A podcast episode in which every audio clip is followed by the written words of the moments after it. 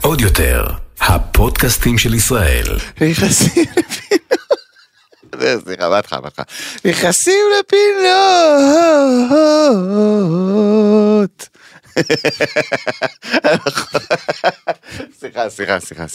סליחה. רז החליט שהוא לא מדבר היום, אז הפודקאסט הזה יהיה שלי. הוא חושב שהוא בהם עליי, לא, אין לי בעל לדבר שעה, הכל טוב. ברוכים הבאים לפודקאסט של מתן פרץ המלך, נכנסים לפינות עם מתן פרץ ופרץ מתן, אף אחד אחר לא נמצא פה באולפן היום, כיף גדול שהצטרפתם אליי לפודקאסט. היום החלטתי לארח את האורח שלי רז ספני, שהוא לוקה באילמות זמנית, אוקיי? הוא לא מוכן לדבר, אז בוקר טוב.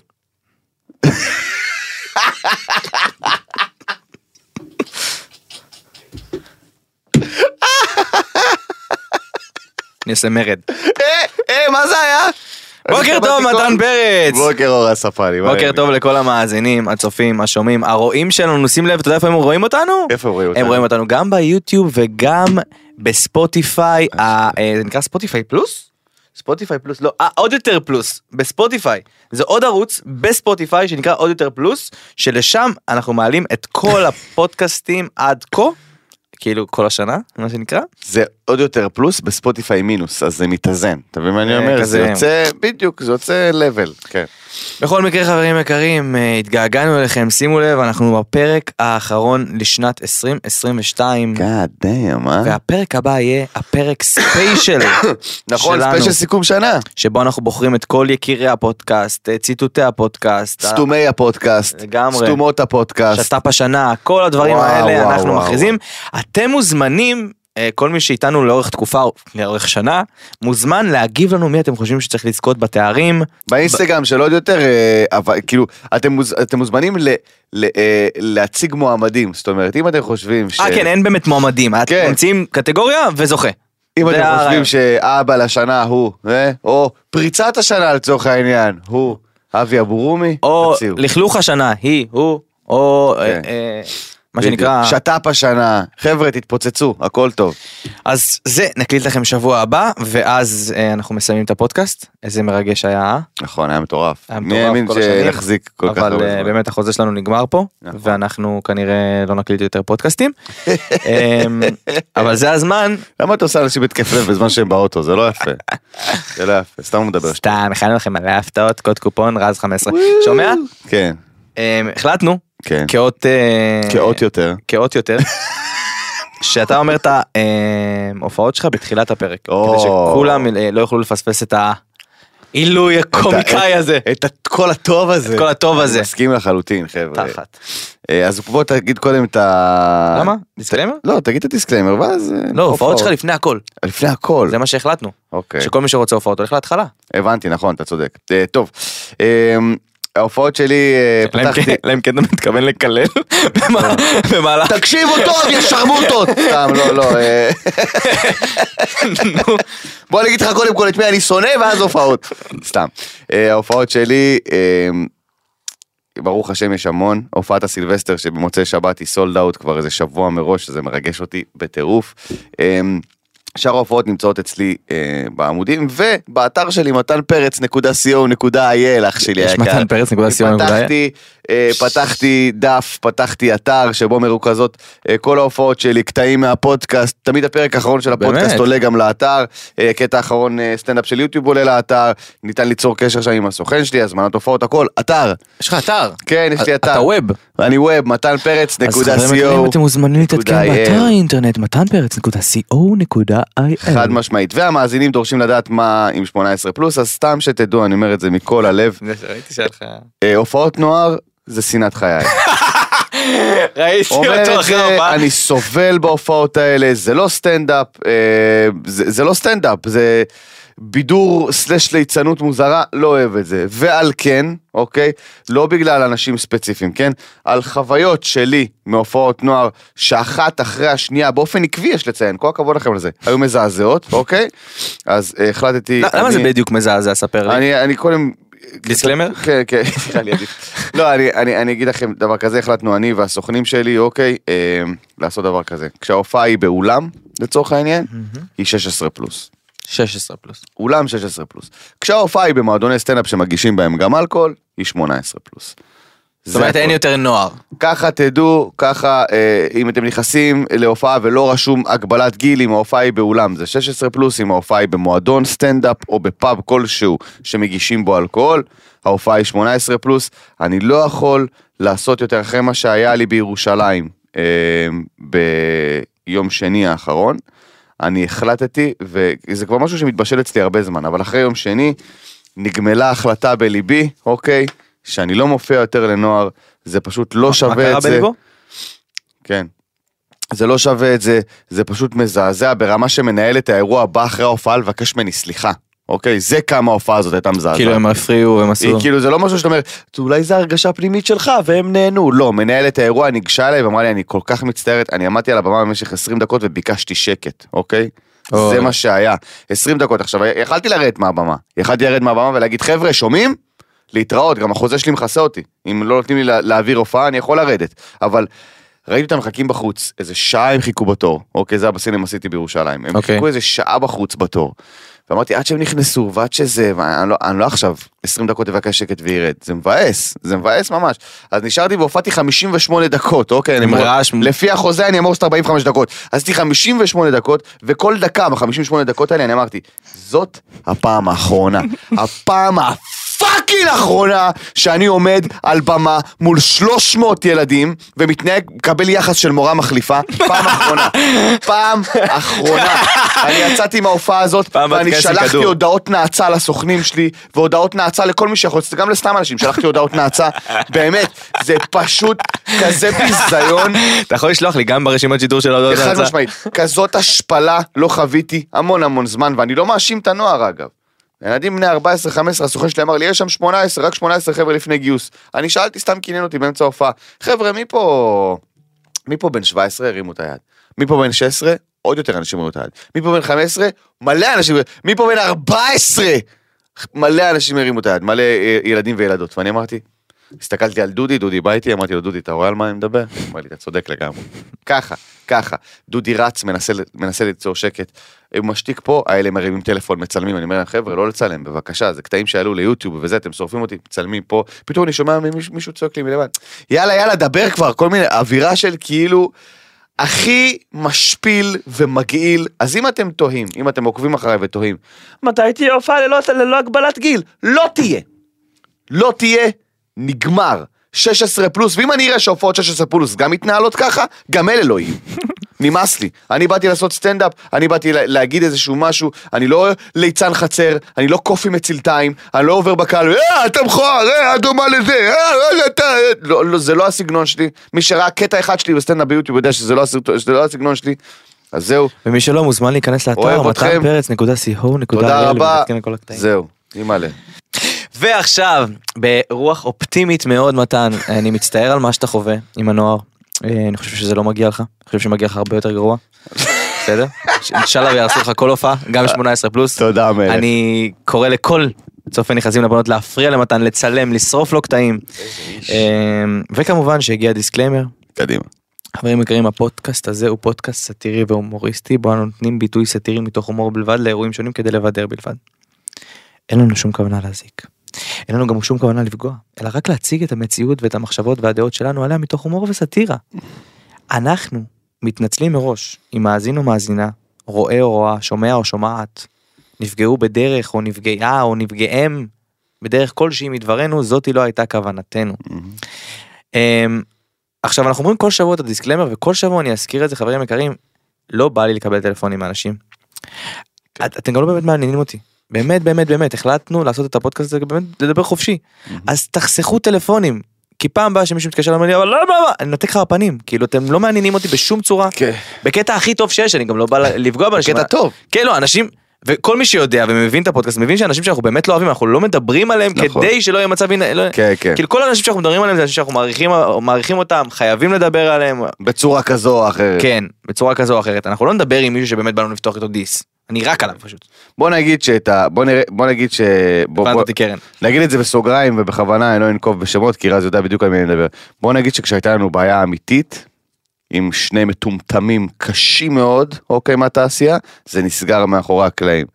אני מאוד התפתיתי לדבר על זה בפודקאסט, מאוד מאוד התפתיתי לדבר על זה בפודקאסט. זה היה, זה ככה, זה כבר דגדג לי פה בגרון, אוקיי? אבל לא, הפודקאסט זהו פודקאסט כיפי. זהו, אבל אנחנו לא פה כדי לפתוח סכסוכים, ולא פה כדי לפתוח ריבים בשום צורה, והיו הזדמנויות, אלוהים אדירים איזה הזדמנויות היו, אוקיי? אז נא להעריך את זה. ועוד תזכורת קטנה, חברים יקרים, מי ששומע אותנו ורוצה גם לצפות בנו, והכלי שהוא משתמש בו הוא ספוטיפיי, אז אתם מוזמנים שוב פעם להיכנס לאודיותר פלוס, שם עולים כל הקטעים של הפודקאסט בווידאו.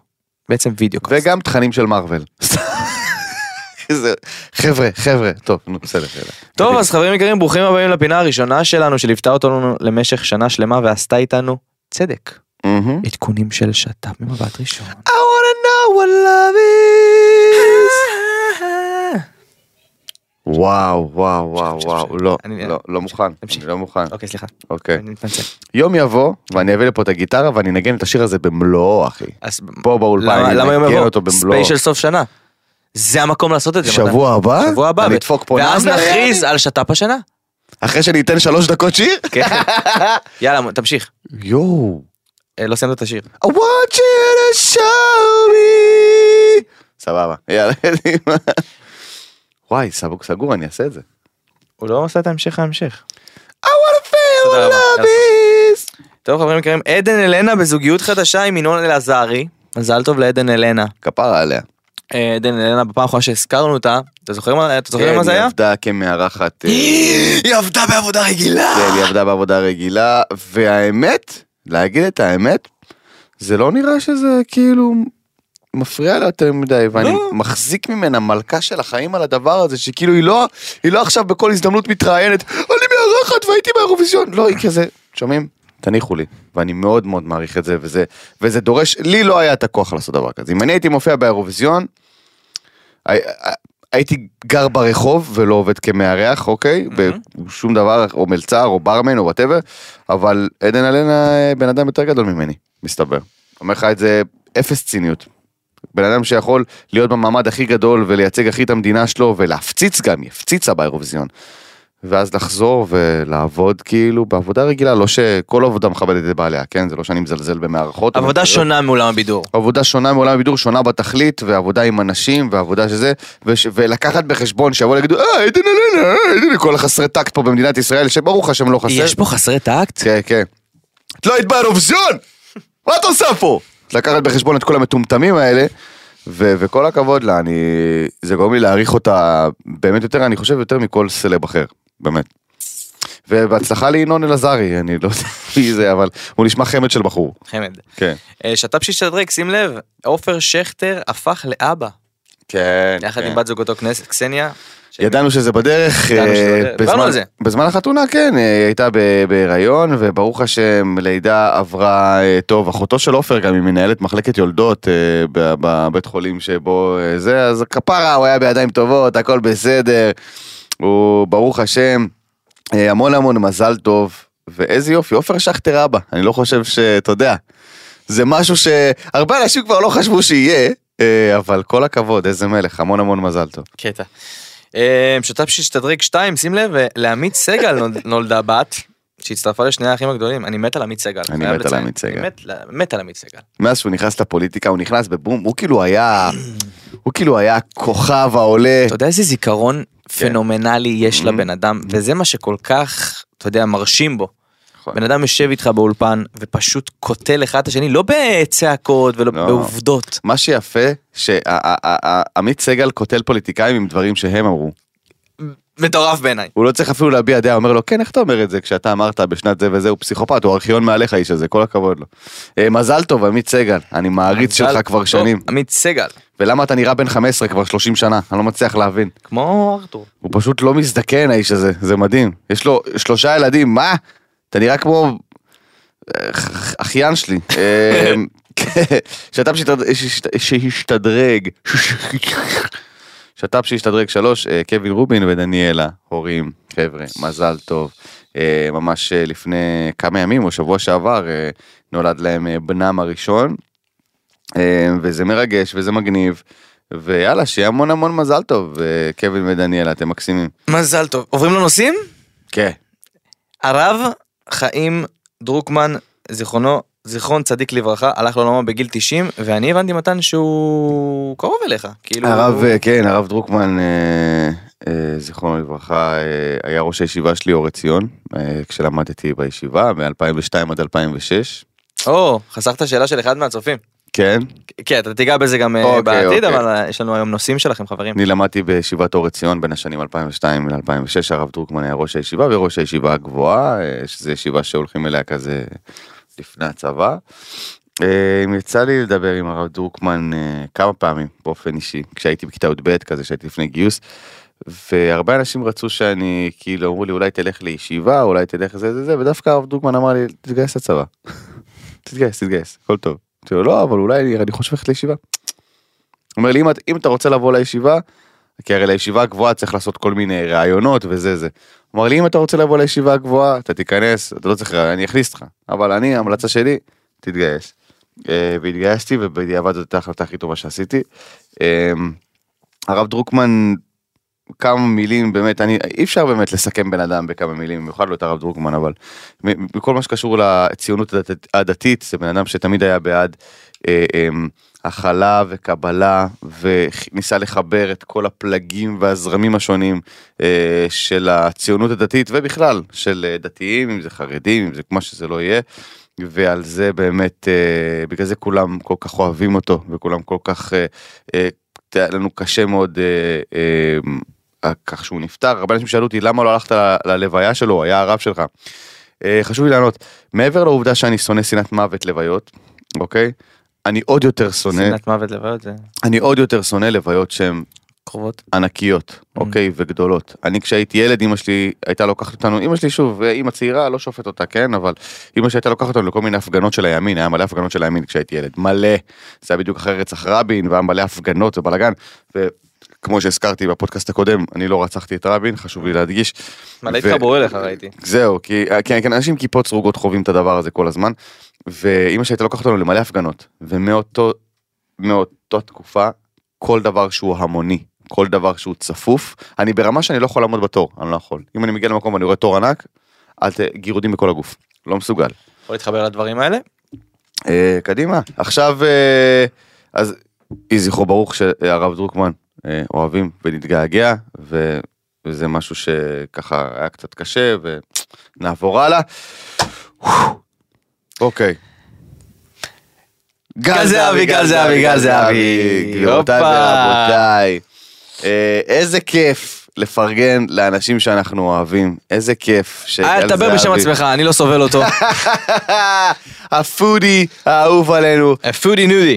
כדור השוקולד האהוב עליי, גל זהבי. הביצה החומה. הביצה החומה. הטובה בהיסטוריה. הפרה עליו, באמת. שפוט? ניוקי בטטה שלנו. אתה רוצה להריץ? כל מיני כינויים. שים לב, ישפוט, יהפוך לשופט. לא מתמודד פח זבל. שופט, גבירותיי ורבותיי. כאלה יש רק 4. אני מקורב לשופט. אם אני צריך קומבינות בכל מה שקשור על האש, יש לי שופט. שופט, יש לציין, בגרילסטאר, שזו תוכנית חדשה שתעלה בפודי. נכון? ערוץ האוכל. כן, אוקיי. כן.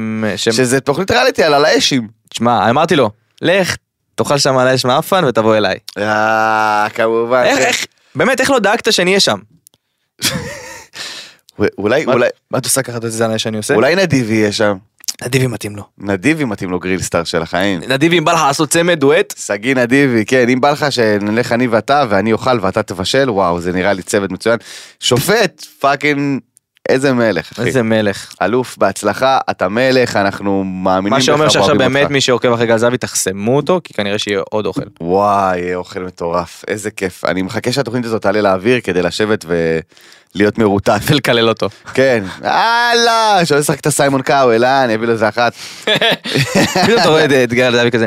תראה, הבשר הוא לא במידה הרצויה, מה גם סיבים לא פירקת אותם. כן, לא חתכת עם הכיוון של הסיבים. סתום תפה כך ביס. שומע המלך? כפר עליו, אני אצפה בתוכנית הזאת. שים לב. כן. לאייטם הבא. כן. בן אל ובת אל, שזה בעצם בת זוגותו של בן אל. אם הבת זוג שלו הייתה בת אל, זה היה מושלם. שקוראים לה דני, אוקיי? הם חוגגים לילד שלהם, שהוא בעצם הכלב שלהם, שנקרא מייקל ג'קסון נראה לי, כי הם כתבו יום הולדת שמח, מייקל ג'קסון הקטן שלי, אהבת חיינו, נסיך של אמא ואבא. אני מסרב להגיב. אוקיי, בוא נמשיך הלאה. סבבה, תודה.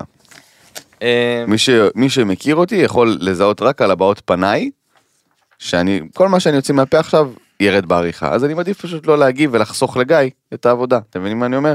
מזל טוב למייקל ג'קסון, זה מה שאני יכול להגיד לכם. מזל טוב מייקל ג'קסון.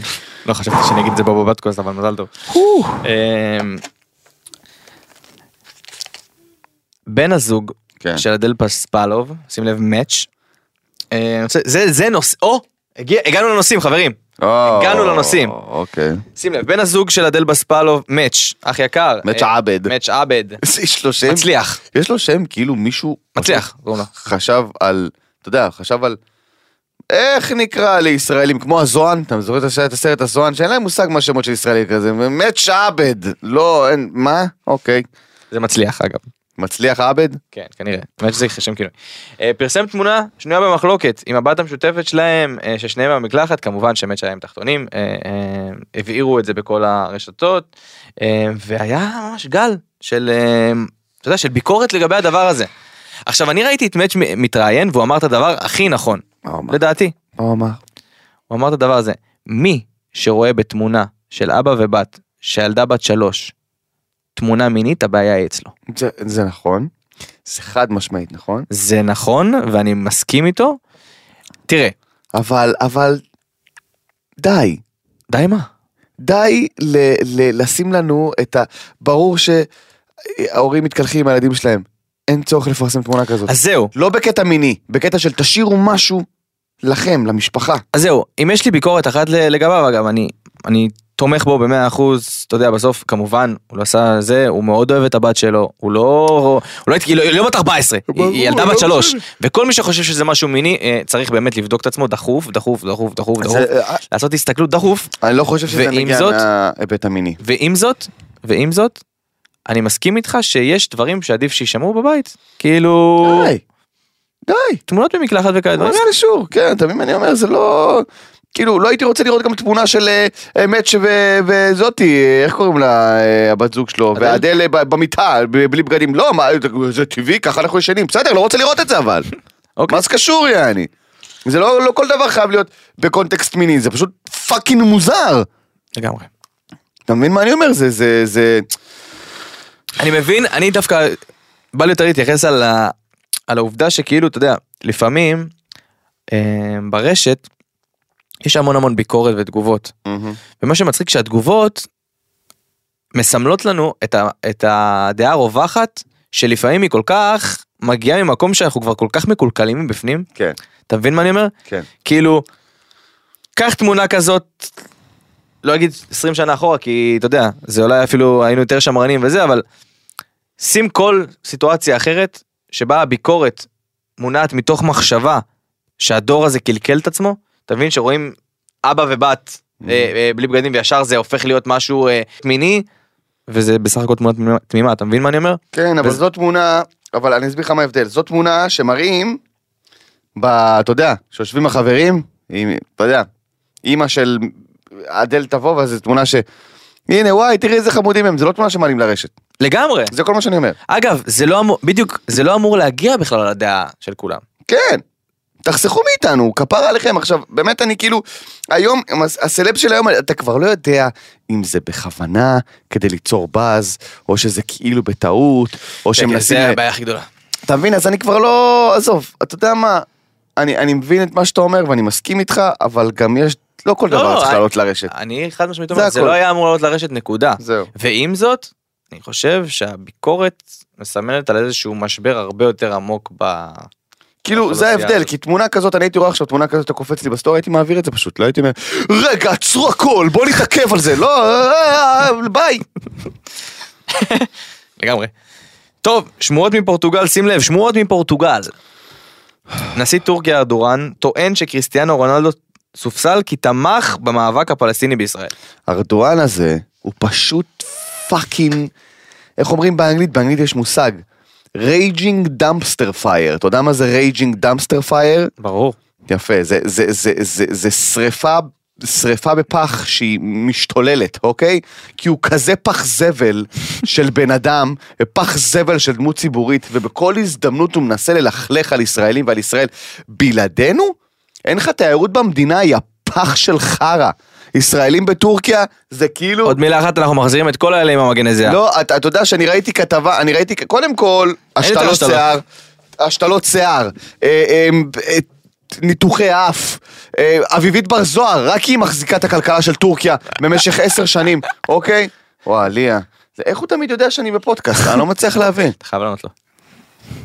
אבא, אני בפודקאסט, אני אחזור אליך. אתה ביום שישי אצלם? בשישי, כן, אני אבוא. איזה מתח. ביי. טוב, מתן יגיע ביום שישי לארוחת שישי? פאקינג. אני לא רציתי, אבל עכשיו אני חייב. איזה לא נעים. אוקיי. כן, כן, אני מגיע, עם בת זוג. כן. קיצר, אני ראיתי כתבה על טורקיה לא מזמן, לפני הקורונה זה, לפני איזה 3 שנים. איך אתה כותב טורקיה? בטט או תף? אפשר גם וגם. איך אתה כותב? אני כותב עם תת. וראיתי כתבה לפני הקורונה על התיירות בטורקיה, ורואים, הם מוכרים טורקים, שואלים אותם, תגידו מה, כי היה תקופה כזאת שכאילו אסרו על ישראלים, וארדואן שם אחר סיבוב שהוא הזך לגבר, הטיפש המטופש הזה. ואז המוכרים בשוק שם אמרו להם, תקשיבו, כאילו, בסדר, ישראלים לא באים, אבל יש לכם תיירות מכל העולם, רוסיה, אירופה, וואטאבר, מלא אנשים באים לטורקיה. ואז הם אמרו דבר שאני לא לקחתי בחשבון, הם אמרו, תראה, תיירים אירופאים שמגיעים לשוק, אוקיי? הם צריכים עכשיו, הם אהבו איזה חולצה, הם קונים חולצה אחת. במקרה הטוב, אחרי התמקחויות ועניינים, קונים חולצה אחת, הולכים. ישראלים הם באים לפה? מתמקחים, קונים 30 חולצות. אתה מבין מה אני אומר? באי זה, קונים 14 נרגילות, 15 זה, אתה מבין? כאילו ישראלים, שופינג של בהמות, יעני. נותנים שם, 3 ישראלים פרקים לך את החנות, כאילו. ואומר, וזה לא קורה יותר, כי מפחדים, כי לא רוצים, כי יש בלגן, וזה פוגע באזרח הטורקי. אתה מבין? איזה קטע שממשלות פוגעות באזרחים. ברור, בגלל זה אני לא יכול לסבול שאומרים, אלה הטורקים האלה. זה לא הטורקים, אחי. זה הטורקי. זה הטורקי. 1, 0. שאגב, אם אתם אוהבים שווארמה, יש הטורקי, סתם, ממש טעים. אפשר עולה לי אוכל, אני רעב מת. וואי, אני גם רעב, נלך אחרי זה לאכול? כן, אפשר, אני רעב מת. לא הייתי רעב ככה שנים. איך הוא לא יודע להגזים? ממש. קיצר, הבלבול שכל הזה על קריסטיאנו רונלדו שהוא סופסל בגלל שהוא תומך במאבק על הפלסטינים. לא, קריסטיאנו רונלדו סופסל בגלל שהוא הסתכסך עם המאמן שלו. הוא הסתכסך עם המאמן! לא קשור. האם המאמן יצא מניאק שעושה את זה לקריסטיאנו רונלדו במונדיאל כנראה האחרון שלו? חד משמעית, כן. יש כאלה שיגידו שכן, ויש כאלה שיגידו שלא, כי מאמן זה מאמן, ושחקן זה שחקן. כן, אבל יש דברים שהם מעבר. אתה יודע מה? יש דברים שהם מעבר. אתה יודע מה אני אומר? כזה אייקון, אחי, הרוויח, קיבל כדור הזהב איזה 500 פעם, תן לו. ראית את החוזה החדש שלו בסעודיה, או ערב הסעודית? $200 מיליון, ואחרי זה יהפוך להיות שגריר, שהוא יסיים את הקריירה, כאילו לשנתיים הוא משחק, ואז אחרי זה 3 שנים, הוא קיבל חוזה ל5 שנים. הוא שגריר כבוד של הקבוצה, והוא מקבל משכורת. זה מה שקורה כשאתה שולט בנפט. זה מה שקורה, אחי. זה מה שקורה. אני ראיתי סרטון. אבל אתה יודע שעוד מעט ייפול להם הבלוף. ברור. הכל הפוך להיות חשמלי. הסיבה שזה לא הפך להיות חשמלי לפני 10 שנים כבר, זה כי כל האיחוד האמירויות וכל הנסיכויות האלה תופסים את האנשים האלה בגרון, אחי. הם לא מוכנים. הרי ברגע שאתה עובר לרכבים חשמליים והפעלה חשמלית וסולארית, איזה מונופול יש להם על נפט? כלום. אין להם שום דבר. הם בנו את כל דובאי, את כל ערב הסעודית הם בנו על כסף של נפט. אתה מבין? ברגע שאתה חותך את הצינור הנפט הזה, ליטרלי חותך את הצינור נפט, נגמר, אתה מבין? וזה הכי כאילו, זה עוד אותו קורה, אבל נראה איך הם ישרדו, אתה מבין? כל הנסיכים וכל העניינים. הם ירגישו בזה בעוד איזה 100 שנים, אני חושב שכבר יהיה את הנפילה. ייקח המון... לא 100, לדעתי 20 שנה, 10 שנים. לא, אבל הנפילה.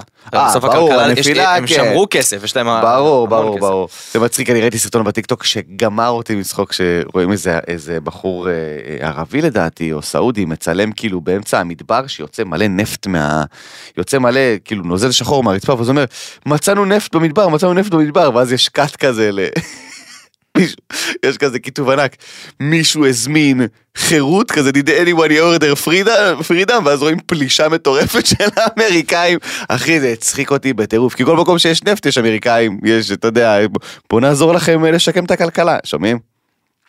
חבר'ה, אנחנו יודעים איך זה עובד, אבל אתה יודע, שיהיה בהצלחה, כן. טוב, שים לב המקרקעת שרה קורי, נגד אופק מהאח הגדול. אני ראיתי את הכתבה. כן, אופק מהאח הגדול יש לו חברה שנקראת אונליין שמו אונליין, שרה קורי טוענת, שוב הכל לכאורה, כי אנחנו לא יודעים מה קורה, עד שהתבהר. השם מצחיק אותי. שרה קורי? לא, אונליין שמו אונליין. אונליין שמו אונליין, כן, איך לא הבנת שזה תרמית? כן. אונליין שמו אונליין. את חתמת על חוזה שמו זה, לא חשבת ש... אוי, מעולה. איי, איי, איי. זה מסוג הפאנצ'ים של אורי חיזקיה. וואי, ממש, הרגשתי אורי חיזקיה לרגע. וואו, זה... ברוכה הבאה לחברת אונליין שמונליין, הנה החוזה שמוזה שלך. למה אתם לא עומדים בהתחייבויות? התחייבויות. יאללה, הכל טוב. אוי ואבוי. בקיצור, בגדול, ממש בקצרה, כי אנחנו חייבים לסקר את כל מה שקורה בעולם הבידור.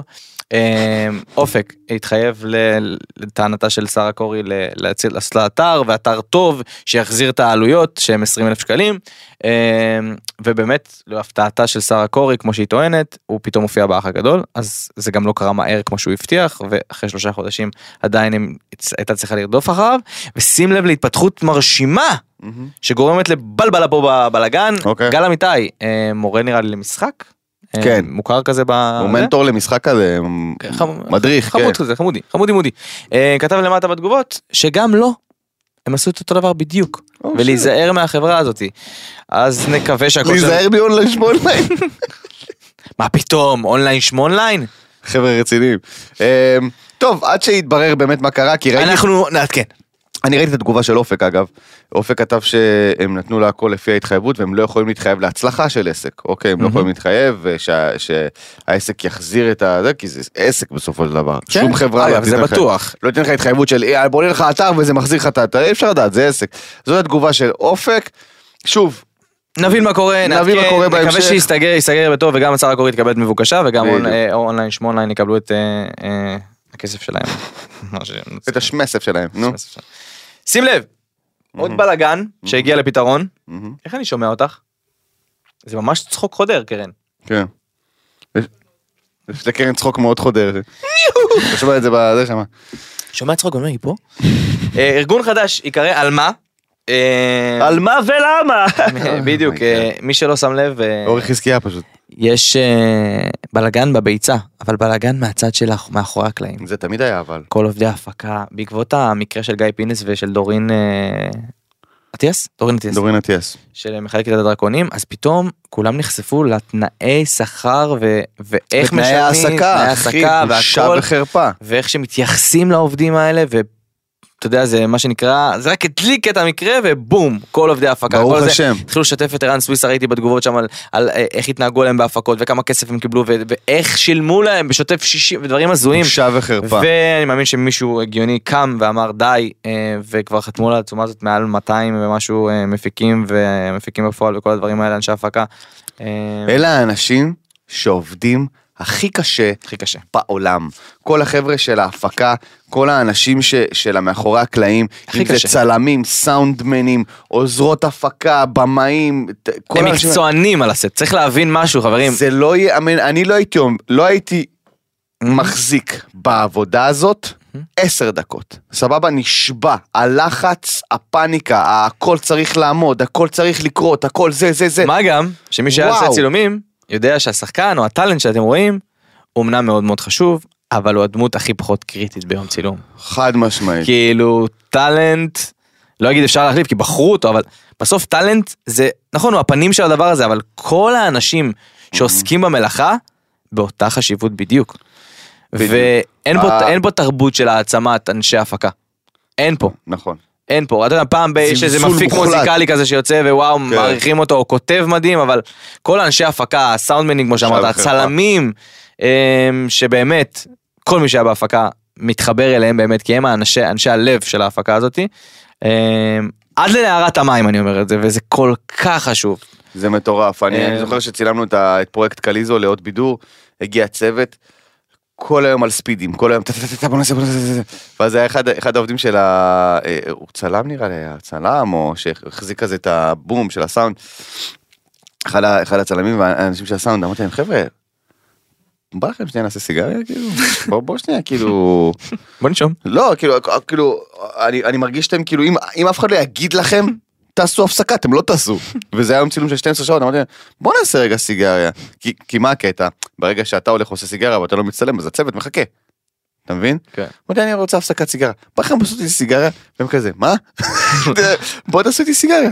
ואז כזה, אוקיי. ואז עמדנו בחוץ, אני משנה סיגריה, והם כזה, לוקחים שחלות ארוכות, כזה, אוקיי, סיימנו עם הסיגריה, תרגע, גפה עליך, שנייה, יעני, הכל, צריך להספיק את הלוס, תרגע, יעני, אנשים חוזרים, תחשוב שהם היו חוזרים הביתה, אחי, הם היו חוזרים הביתה, הם שמים את הצילומים ב-11, 12, עד שהם מקפלים כל הציוד, מגיעים הביתה באחד, חוזרים לווילה ב-6 בבוקר, 7 בבוקר.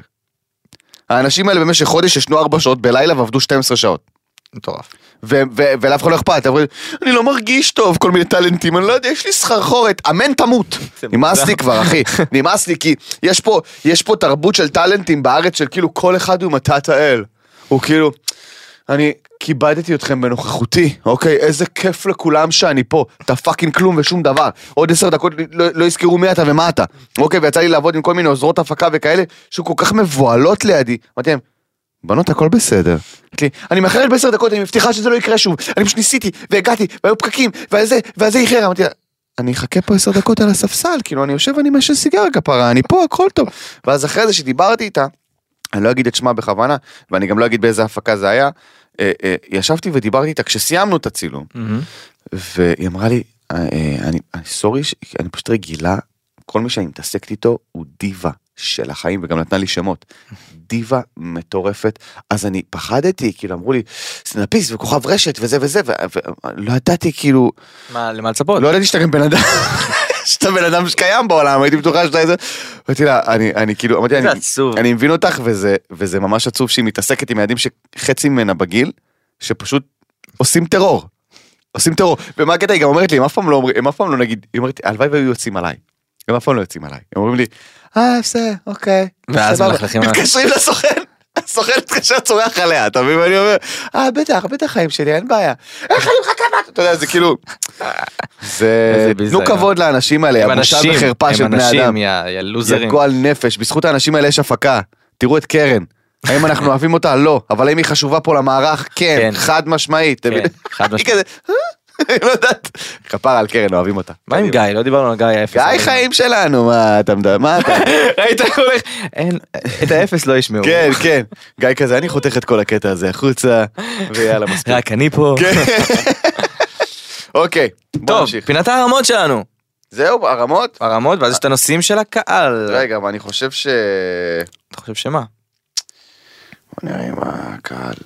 קיצר, אני אגיד את זה ממש בקצרה, כי זה נושא קצת כבד, אבל זה משהו שחשוב מאוד להתייחס אליו, על מספר המתאבדים בצהל הוא הגבוה ביותר ב5 שנים האחרונות. כן, נושא סופר חשוב. אני לא רוצה להיכנס לזה יותר מדי, כי זה כזה עניין של סטטיסטיקות, ומישהו שלח לי הודעה באינסטגרם, אמר לי שזה מספר המתאבדים, זה לא אחוז המתאבדים, אז אפשר כאילו, לא משנה. העניין הוא שחיילי צהל, ואני אמרתי את זה כל פרק, ואני אמשיך להגיד את זה כל פרק, עד אחרית הימים, הם האנשים, הם הצעירים, והעמוד השדרה של המדינה הזאת, ובאמת העתיד שלנו, ומדינה שכל כך תלויה בביטחון שלה, לא יכולה לזלזל באנשים שנמצאים ליטרלי בביטחון שלה, וזה מתחבר לסיפור הזה על החיילת הזאת שעשו עליה אחרים, עכשיו שזה הגיע לדובר צהל, וניסתה לדבר עם הקב"ן, וגם הקב"ן לא עזר לה, והחיילים האלה שהולכים לביקור רופא, וישר מניחים שהם משקרים. עכשיו, כן, האם יש בביקור רופא חיילים שבאים לקוץ גימלים? חד משמעית. האם יש בביקור רופא גם חיילים חולים מתים? כן, אני, סיפור מהצבא קצר שלי, לי הייתה דלקת ראות חריפה מאוד, אוקיי? דלקת גרון, סליחה, חריפה מאוד כשהייתי בקו, אוקיי? באזור שם מזרח ירושלים, וטבע. הגעתי הביתה לשבת, סבבה, הייתי חולה, פשוט בצורה מאוד מאוד קשה, הלכתי לביקור רופא, הרופא שם החליט שאני משקר לו, פשוט החליט. ואני, אתה יודע, אני עם סחרחורות, אני עם חום. אני אומר לי, בסדר, סעלה, זה... עד שאבא שלי לא הגיע, בן אדם בן 20, כן? אבא שלי בא לביקור רופא, אוקיי? ואבא שלי, כמו שמי שיודע, יודע, איש צבא לשעבר, מכיר את כל הקודקודים בצהל, הגיע וצרח על הרופא הזה. צרח עליו, אבל צרחות אימים, אוקיי? ברמה של כאילו... הוא עומד למות, יא מטומטם. מה קורה לך, כי? אין שם, אין שם... אתה מבין, אז הראש אמר... אח שמסתובב להבין מה המרגש בין ה... עכשיו כשאתה צורח את זה, אני שם לב, אתה מבין, אז כאילו חלס, בואו תנסו להיות... הזריקה הזאת על חיילים באופן כללי, אני לא יכול לסבול אותה, היא מטריפה אותי והיא גועל נפש, אם זה קשור לבריאות הנפשית של חיילים, אם זה קשור לרווחה של החיילים, וכל שני וחמישי אנחנו קבלים איזה סרטון, מאיזה בסיס עם נמלים על האוכל, די מחר הזה, אנחנו ב-2022 בואכה 2023, די, אם יש תקציב, כשהחיילים ששומרים את הפודקאסט הזה ליום ראשון, הם ישמעו אותו כבר ב-2023. בדיוק, ותקציב הביטחון במדינה הזאת, הוא כל כך ענק, והוא אחוז כל כך גדול מתקציב המדינה, תשקיעו אותו בחיילים שלנו, ונמאס שצריך לחזור על זה כל פעם, ואני אסגור את זה פה, כי באמת זה נושא שעכשיו יכול להוריד אותי, ולגמור אותי, ולהצבן אותי באמת, לא בקטע קומי, להצבן אותי אמיתי. אז אמרתי מה שרציתי להגיד, והיה לי חשוב להתייחס לנושא הזה, שלא תחשבו שזה נעלם. לא, זה פשוט, לא יודע איך פספסנו את זה. זה היה בין פורטוגל לשמורטוגל. כן. טוב, פינת הרמות שלנו. 3 הרמות בעולם הבידור, שים לב. נכון. 3 הרמות בתחום הבידור, נכון, שים לב. 3, הרמה זה 1. אני כבר לא שומע את זה, את מאמינה לי שאני כבר כאילו... אני גם לא שומע את עצמי כבר. כן, אוקיי. 3 הרמות. 3 הרמות. לשני שחקנים ושחקנית, בום, תיקנתי את זה, אוקיי. קדימה. מעולה. השחקן גיא אדלר שמככב בעונה השלישית של הסדרה, ג'ק ריין, בתור רמי. סוכן מוסד. למה תמיד אנחנו סוכני מוסד? מה אנחנו יכולים להיות עוד? נכון? סוכני מוסד, גביעות ומחבלים. זה מה שאנחנו יכולים להיות בעולם הקולנועי. אתה יודע, אבל בסדר. אלה הם כאן את הבחורה. נערים גם לישראל הוא גל בו, על תפקיד הקולנועי הראשון, בו הוא חוזר לחרדות ולהתמכרות לסמים בנעוריו. מחכה לראות את זה. מעניין. והרמות לגל גדות, שעל פי דיווחים בחול, הולכת לחזור לסרט העשירי של מהיר ועצבני. אני לא מבין מה מהיר ועצבני עושים. היא מתה, אגב, היא מתה בפרק, היא קוראים לה ג'יזל שם, והיא מתה בפרק, היא מתה בפרק 6. 6. כן, קראתי את האייטם, 6. מה מהיר ועצבני מנסים... אולי היא חוזרת בתור איזשהו פלשבק. אתה מבין? אולי היא מספקת איזשהו פלשבק. או בתור קספר. לא יודע. מהיר ועצבני כבר באמת, כל פעם שאתה חושב ש... זה כבר לא מהיר? כל פעם שאתה אומר לעצמך, זה מוגזם. אז מגיע עוד סרט, ואתה אומר, וואו, זה הקודם לא היה מוגזם בכלל, זה ממש מוגזם, ואז מגיע עוד סרט, אז כאילו מהיר ועצבני, אני לא יודע, אולי בסרט החדש הם עושים קרב מכוניות עם רוחות מהעולם הבא, אני לא יודע, הכל יכול להיות, אחרי שהם שלחו פיאט פונטו לחלל, מי אני? אתה מבין מה אני אומר? אז כאילו, גל חוזרת, פיאט פונטו בחלל!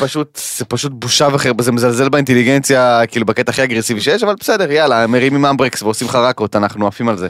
קדימה. טוב, חברים יקרים, הגענו לפינה שכנראה כולכם מחכים לה, והפעם שמנו דגש, מתן. כן.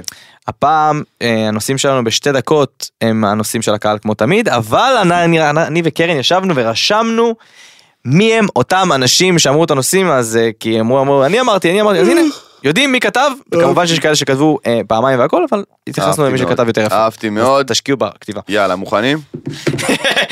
אז שים לב, אתה מוכן? ספירה לאחור, 2 דקות. אתה יודע שיש לנו פה שעון, מתן. לא, אני לא אוהב את זה, זה מצפצף, זה בסדר, זה שעון, אבל זה פאקינג אווירה שלי, אני... אוקיי, שים לנו שעון. 3, 2, 1. אז החוקים המפלים והחדשים וביטול החוקים נגד אפליה. איזה כתבה לנו שפית גורן, דבר אליי. אני חושב שכאילו, קודם כל זה מטומטם למות, בתור מאדם שומר מסורת ודתי לשעבר, מטומטם למות, חשוב שנבין שהקרבות האלה והמלחמה הזאת, זה לא בין דתיים לחילונים, או מזרחים לאשכנזים, או שמאלנים לימנים, זה לא קשור בכלל. זה כל מיני אנשים שהחליטו לזרוק כל מיני חוקים שאף אחד לא עומד מאחוריהם בכלל. אוקיי, מוזר ומטומטם. כל הדבר הזה שלה לא יטפל נגד אמונתו הדתית. אתה יודע כמה רופאים ערבים היו לי? מה זה שטויות האלה? אתה יודע כמה רופאות או רופאים דתיים שמטפלים בגייז או ערבים או whatever. מה זה שטויות האלה? רופא התחייב בשבועת סוקרטס לטפל בכל מי שצריך עזרה. אוקיי? לא משנה אמונתו הדתית, גזע, מין, לא מעניין, אוקיי? הטמטום הזה, זה לא יעבור, וזה לא מעניין, ואל תנסו להפוך את זה לדתיים האלה, כי זה לא, ונמאסי לשמוע את זה, זה לא קשור אלינו בשום צורה, אוקיי? זהו. לגבי חוקים בפרט, אני הסברתי לכם, יכולים להיות הרבה הצעות לחוקים, בסוף מה שהתקבל כחוק ובאמת יעבור קריאה ראשונה, קריאה שנייה, קריאה שלישית, ועד שבאמת יחוקק בחוקה, ייקח לו קצת זמן, יש הרבה אנשים שאני סומך עליהם שיעצרו חוקים טיפשיים בזמן, ואין טעם על כל פרסום לעשות בלגן. זה סתם, זה לנסות להדליק, זה לנסות להגיד, תראו איזה חוק הציעו, בסדר, הציעו גם מלא חוקים מזעזעים אחרים שאף אחד לא שם עליהם את הזכוכית מגדלת, כי הם לא עכשיו מלבים אש בין דתיים לחילונים. זה מה שהתקשורת מנסה לעשות, ללבות אש בין דתיים לחילונים, בין מזרחים לאשכנזים, לפלג, הימנים האלה, השמאלנים האלה, די, מטומטם ומיותר, אנחנו בסופו של דבר, כולנו רוצים לחיות פה בשקט ובשלום, אז חלס לנסות להדליק אותנו עם כל מיני, להגדיל איזה שהם דברים שלא צריכים להגדיל, בסדר? חלס עם החרא הזה, זה מטומטם וזה לא יעבור בחיים. יאללה, עוברים לה. אחת. תודה רבה. אוקיי, נושא הבא, הפעלתי. התגובה שכתבו לשירי לוי, שיהיה לה קשה למצוא בן זוג, טובה רובי רשמה את זה. אז ככה, מי שלא היה מעורה בביצה, שבוע ממש... ביומיים האחרונים ממש. בפרטים הקטנים, שירי לוי העלתה את אחת מהתגובות שרשמו לה על וידאו או תמונה או whatever, שרשמה איך היא לא מתפלה, איך היא מתפלה שהיא לא מתחילים איתה בחורים. זה מת.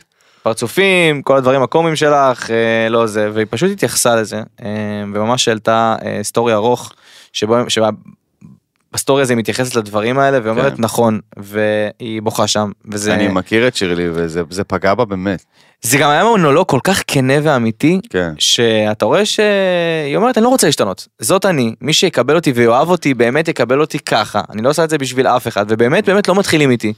והיא דיברה גם עם מקום של כאב, גם עם מקום של כנות, ואני חושב שזה עוד משהו שמסמל לנו, חברים, אנחנו לקראת הוודון פה בדעה הרווחת, וכדאי קצת, אתה יודע, גם אם אתם חושבים דברים מסוימים, יש בן אדם מאחורי הטלפון. אני מכיר את שירלי, ויצא לי לדבר איתה הרבה, וקודם כל היא נשמה טובה, זה דבר ראשון. דבר שני, אני ראיתי על הפרצוף שלה, ואני ראיתי את הסטוריז האלה, ואתה יודע כמה קשה לי לראות סלבס בוכים בסטורי. כן.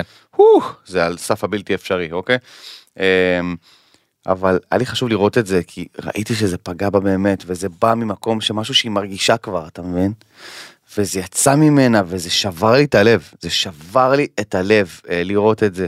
ואמרתי, אני לא אשלח לה הודעה, אתה יודע, כי בטח היא קיבלה מיליון הודעות, וזה התפוצץ לגיא פינס וכזה, אז אמרתי, אני לא אציק לה עכשיו גם אני, אבל היא כזאת מקסימה, ואני בטוח, שירי לי, חיים שלי, את תמצאי, מי שיקבל אותך, יקבל אותך כמו שאת, ואת מהממת. מה זה יקבל? מי שיהיה איתך, יהיה איתך בגלל מי שאת. ויעוף עלייך, ויעוף על זה. אוקיי. זוגיות זה שתיים, ובסוף זה באים לי... ליצור עתיד משותף, לא... אני בסדר איתה. מהממת ואנחנו אוהבים אותך, והכל טוב חיים שלי. מי שלא מבין, שילך אלף... אופה, סליחה, נגמר הזמן, סורי, לא יכולתי להשלים את המילה. טוב, יש כאן שאלה למתן, סליחה רז, אני אוהב אותך, למה בחרת לעזוב את הדת, מאיזה מקום, שהיא לא נכונה, או פשוט לא התאים לך אישית? אליה סוויס, 125. אוקיי, שוב, אני, הדת פשוט לא התאימה לי. הייתי דתי עצוב.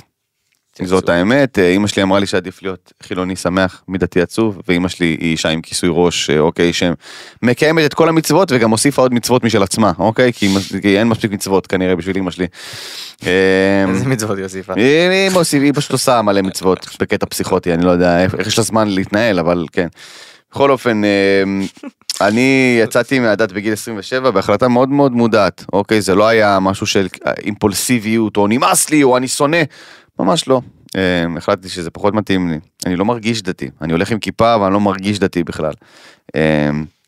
זה היה גם תקופה מאוד קשה, כי כל החברים הדתיים שלי התחתנו, והיה להם ילדים, ואני הרגשתי שאני כאילו, מה, אני לא קשור לעולם, אני לא רואה את עצמי מתחתן גם עכשיו, וכאילו, זה היה מאוד מאוד מוזר, והחלטתי באמת בהכי הרבה כבוד, והכי הרבה הבנה והערכה, אוקיי, להוריד את הכיפה, לא לשמור שבת יותר, כל הדברים האלה קרו לאט לאט ובתהליך, זה לא היה כאילו, הוריד את הכיפה, אמרתי יאללה, רוקט עם חזירים ביום כיפור, לא, ממש לא, כי יש אנשים שהם כאלה, יש אנשים שכאילו, אתה יודע, יוצאים מהדת ומתפוצצים על החיים, לא, עדיין צם בכיפור, לא אוכל, אתה יודע, שרימפסים וחזיר וכאלה דברים, משתדל לשמור על כשרות מן הסתם, לא אוכל בשר וחלב ביחד, מניח תפילין כל בוקר, אוקיי, השארתי כאילו, אמרתי לאמא שלי, אני יוצא מהדת עכשיו, כדי להישאר איתה ביחסים טובים.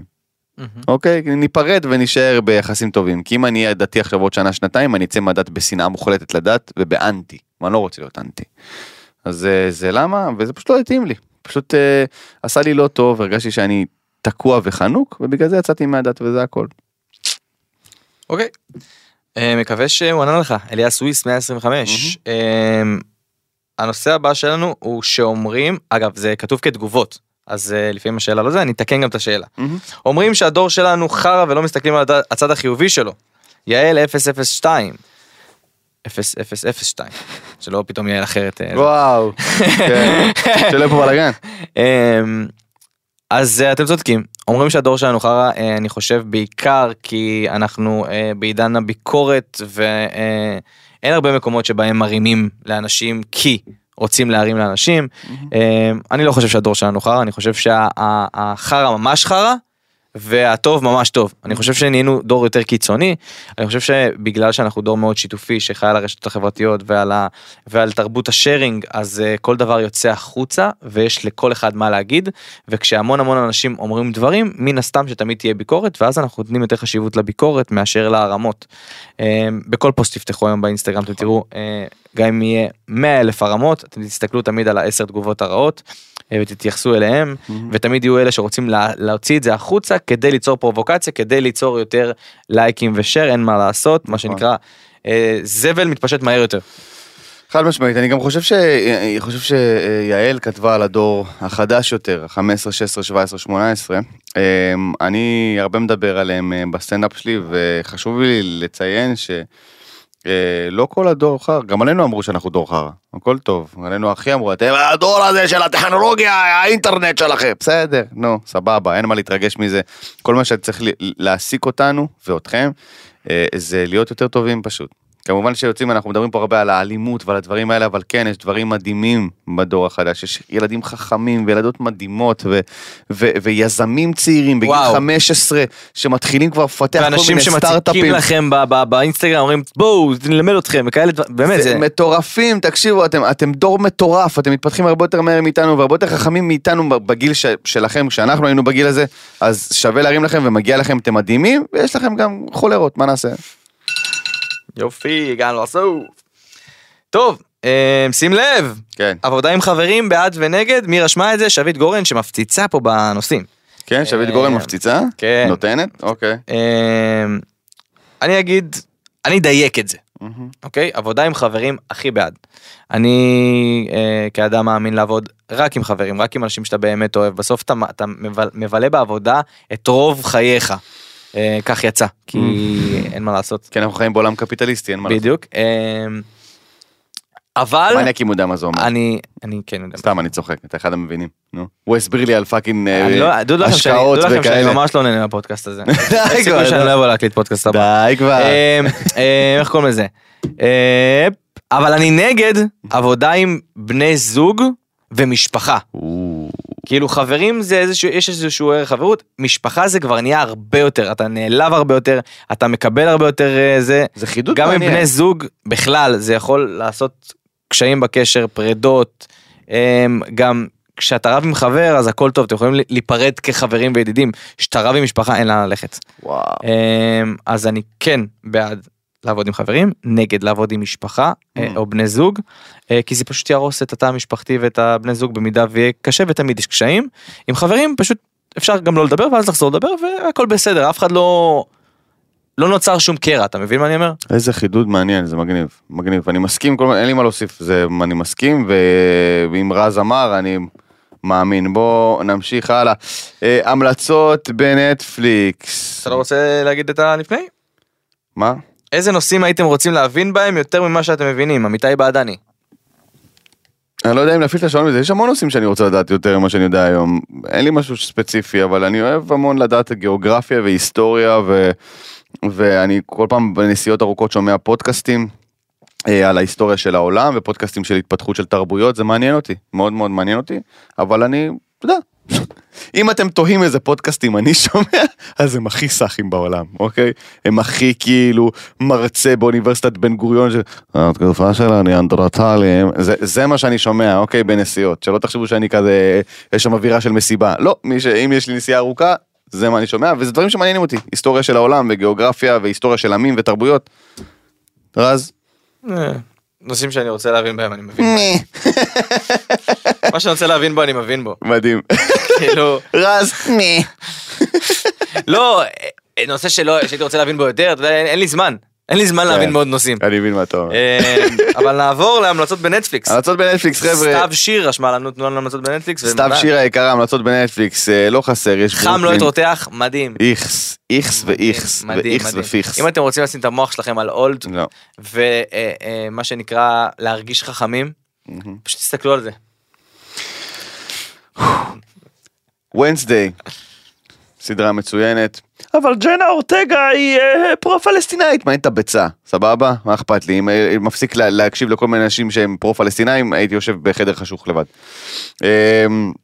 ברוקלין 99, נהדרת ומצוינת, סדרה מצוינת. תמיד אפשר להיות חברים בריפיט, כמו פסיכופטים, זה תמיד נהדר, הנה גיא יודע על מה אני מדבר.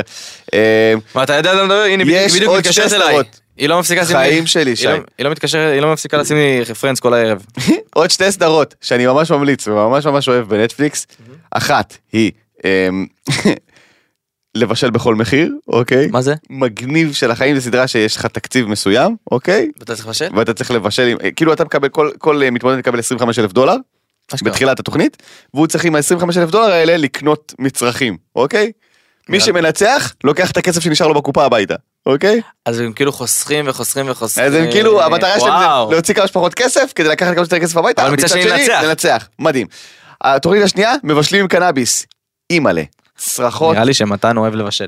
בחיים שלי לא צחקתי ככה, זה כאילו מביאים שפים שהם, אתה יודע, המומחיות שלהם זה לבשל עם THC ו-CBD וכל... סדרה הבאה ממש מוגנת, זה גילסטאר. והקטע שכאילו, הם מביאים את זה לשופטים, והם מביאים את זה לכל מיני אורחים שמגיעים, כל מיני אוכל עם ממש רמות גבוהות של THC בפנים, ובמנה השלישית אנשים כבר מפוצצים על החיים, אנשים מסטולים פיצוץ, וכל התוכנית פשוט כזה, אתה יודע, זה הכי מצחיק בעולם, אנשים מסטולים מוויד, מבשלים קנאביס, המלצה מעולה שלי, וזהו, אין לי יותר המלצות. אני ממליץ לכם הסדרות שאני אוהב. אוקיי? תודה רבה. אוקיי, שים לב. לא יודע אם צריך להפעיל את זה שעון, אבל פעם שעברה בנושא המאזינים, נשאלה שאלה אותנו, מה זה בעצם, כאילו, מה המהות של שורום זורום זורום שיר, בשיר... שורום זורום זורום. אז איתמר אלפרין רשם לנו, ששורום זורום רים בא להמחיש את זרם המים. תודה רבה לאיתמר אלפרין על ההעברה הזאת, מקסים אתה. עכשיו בוא נדבר על איתמר, אני... סתם. טוב, מתן, אתה היום הולך להמליץ עוד כמה דברים, כי איתמר מלכי מת על הטעם המוזיקלי שלך, והוא רוצה שתיתן לו המלצות לשירים. לא צריך להפעיל שעון, אני רוצה... הטעם המוזיקה שלי, אם אני מקמת אותו, אני אוהב הכל, אני לא אוהב הכל, אוקיי? אני אוהב רוק, אוקיי? רוק מיינסטרים של שנות ה-90, 2000, זה מה שאני אוהב. כל מה שמזכיר לי את זה, כל מה שדומה לזה, כל מה שמזכיר לי בלוז לצורך העניין, ג'אז, אוקיי, שמות, אתם רוצים שמות? הנה שמות. יש לנו את כמובן, בוא נגיד סתם שמות של אומנים שאני אוהב, פרנק אושן, אוקיי, שעושה מוזיקה מטורפת ומדהימה ומרגיעה, אני שומע את זה בדרך לפה. יש לנו את פאולו נטיני, שהוא ג'אז בלוז, כל שיר של פאולו נטיני, אני ממליץ על כל שיר שלו. מה עוד יש לנו?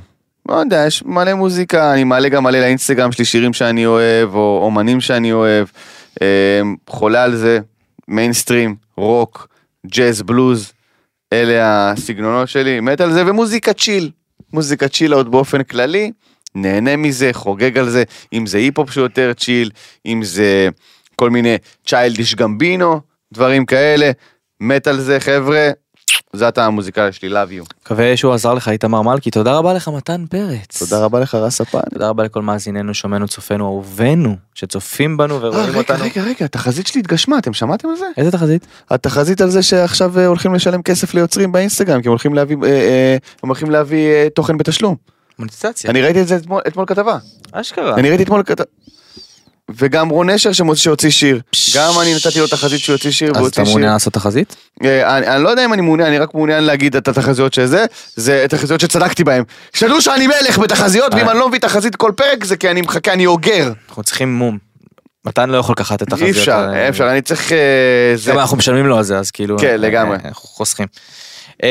אז תודה רבה לכולם, אתם מוזמנים לשמוע אותנו באמת באפל פודקאסט, גוגל פודקאסט, ספוטיפיי, לראותנו גם בספוטיפיי, ומי שרוצה לראותנו באופן קבוע, אז מוזמן גם ביוטיוב, ששם הכי נוח, וגם שם אתם יכולים לכתוב לנו תגובות, ונושאים ודברים שבא לכם שנתייחס אליהם, אנחנו עוברים כמעט על הכל, אם לא על הכל, על הכל בטוח. וכמובן באינסטגרם של עוד יותר. בימי ראשון, הם שמה, זאת הפינה של 2 דקות נושאים. והפעם יש לכם משימה חשובה, כי ספיישל סוף שנה, חבר'ה. אז ספיישל סוף שנה, אתם באמת מוזמנים לרשום לנו את כל הקטגוריות, אתם יכולים להמציא קטגוריות. אני בעד שתמציאו קטגוריות, ואנחנו נחלק את הפרסים, שכמובן הם לא יהיו כלום, חוץ מזה שאנחנו אומרים את הפרסים, כי אנחנו לא רוצים לקנות להם שום דבר. אתה מבין? לאן הוא הולך עם זה? לא נחלק להם כאלה דברים, אתה מבין מה אני אומר? לא, אנחנו רוצים שתזרמו איתנו בצחוקים, תביאו קטגוריות, תביאו אנשים שלדעתכם זה, ואם יש משהו שממש נאהב, אנחנו נעלה אתכם לשידור. הופה! זה הפרס שלי שאני אוהב, אני רוצה לשמוע אתכם. וזה יהיה מאזין השנה. אוי, מאזין או מאזינת השנה, זה עוד קטגוריה. וואו, עולה. תודה רבה לך, רז הפני. ביי ביי. ביי. עוד יותר, הפודקאסטים של ישראל. הוקלט באולפני אדיו, המשווקת את ספוטיפיי בישראל.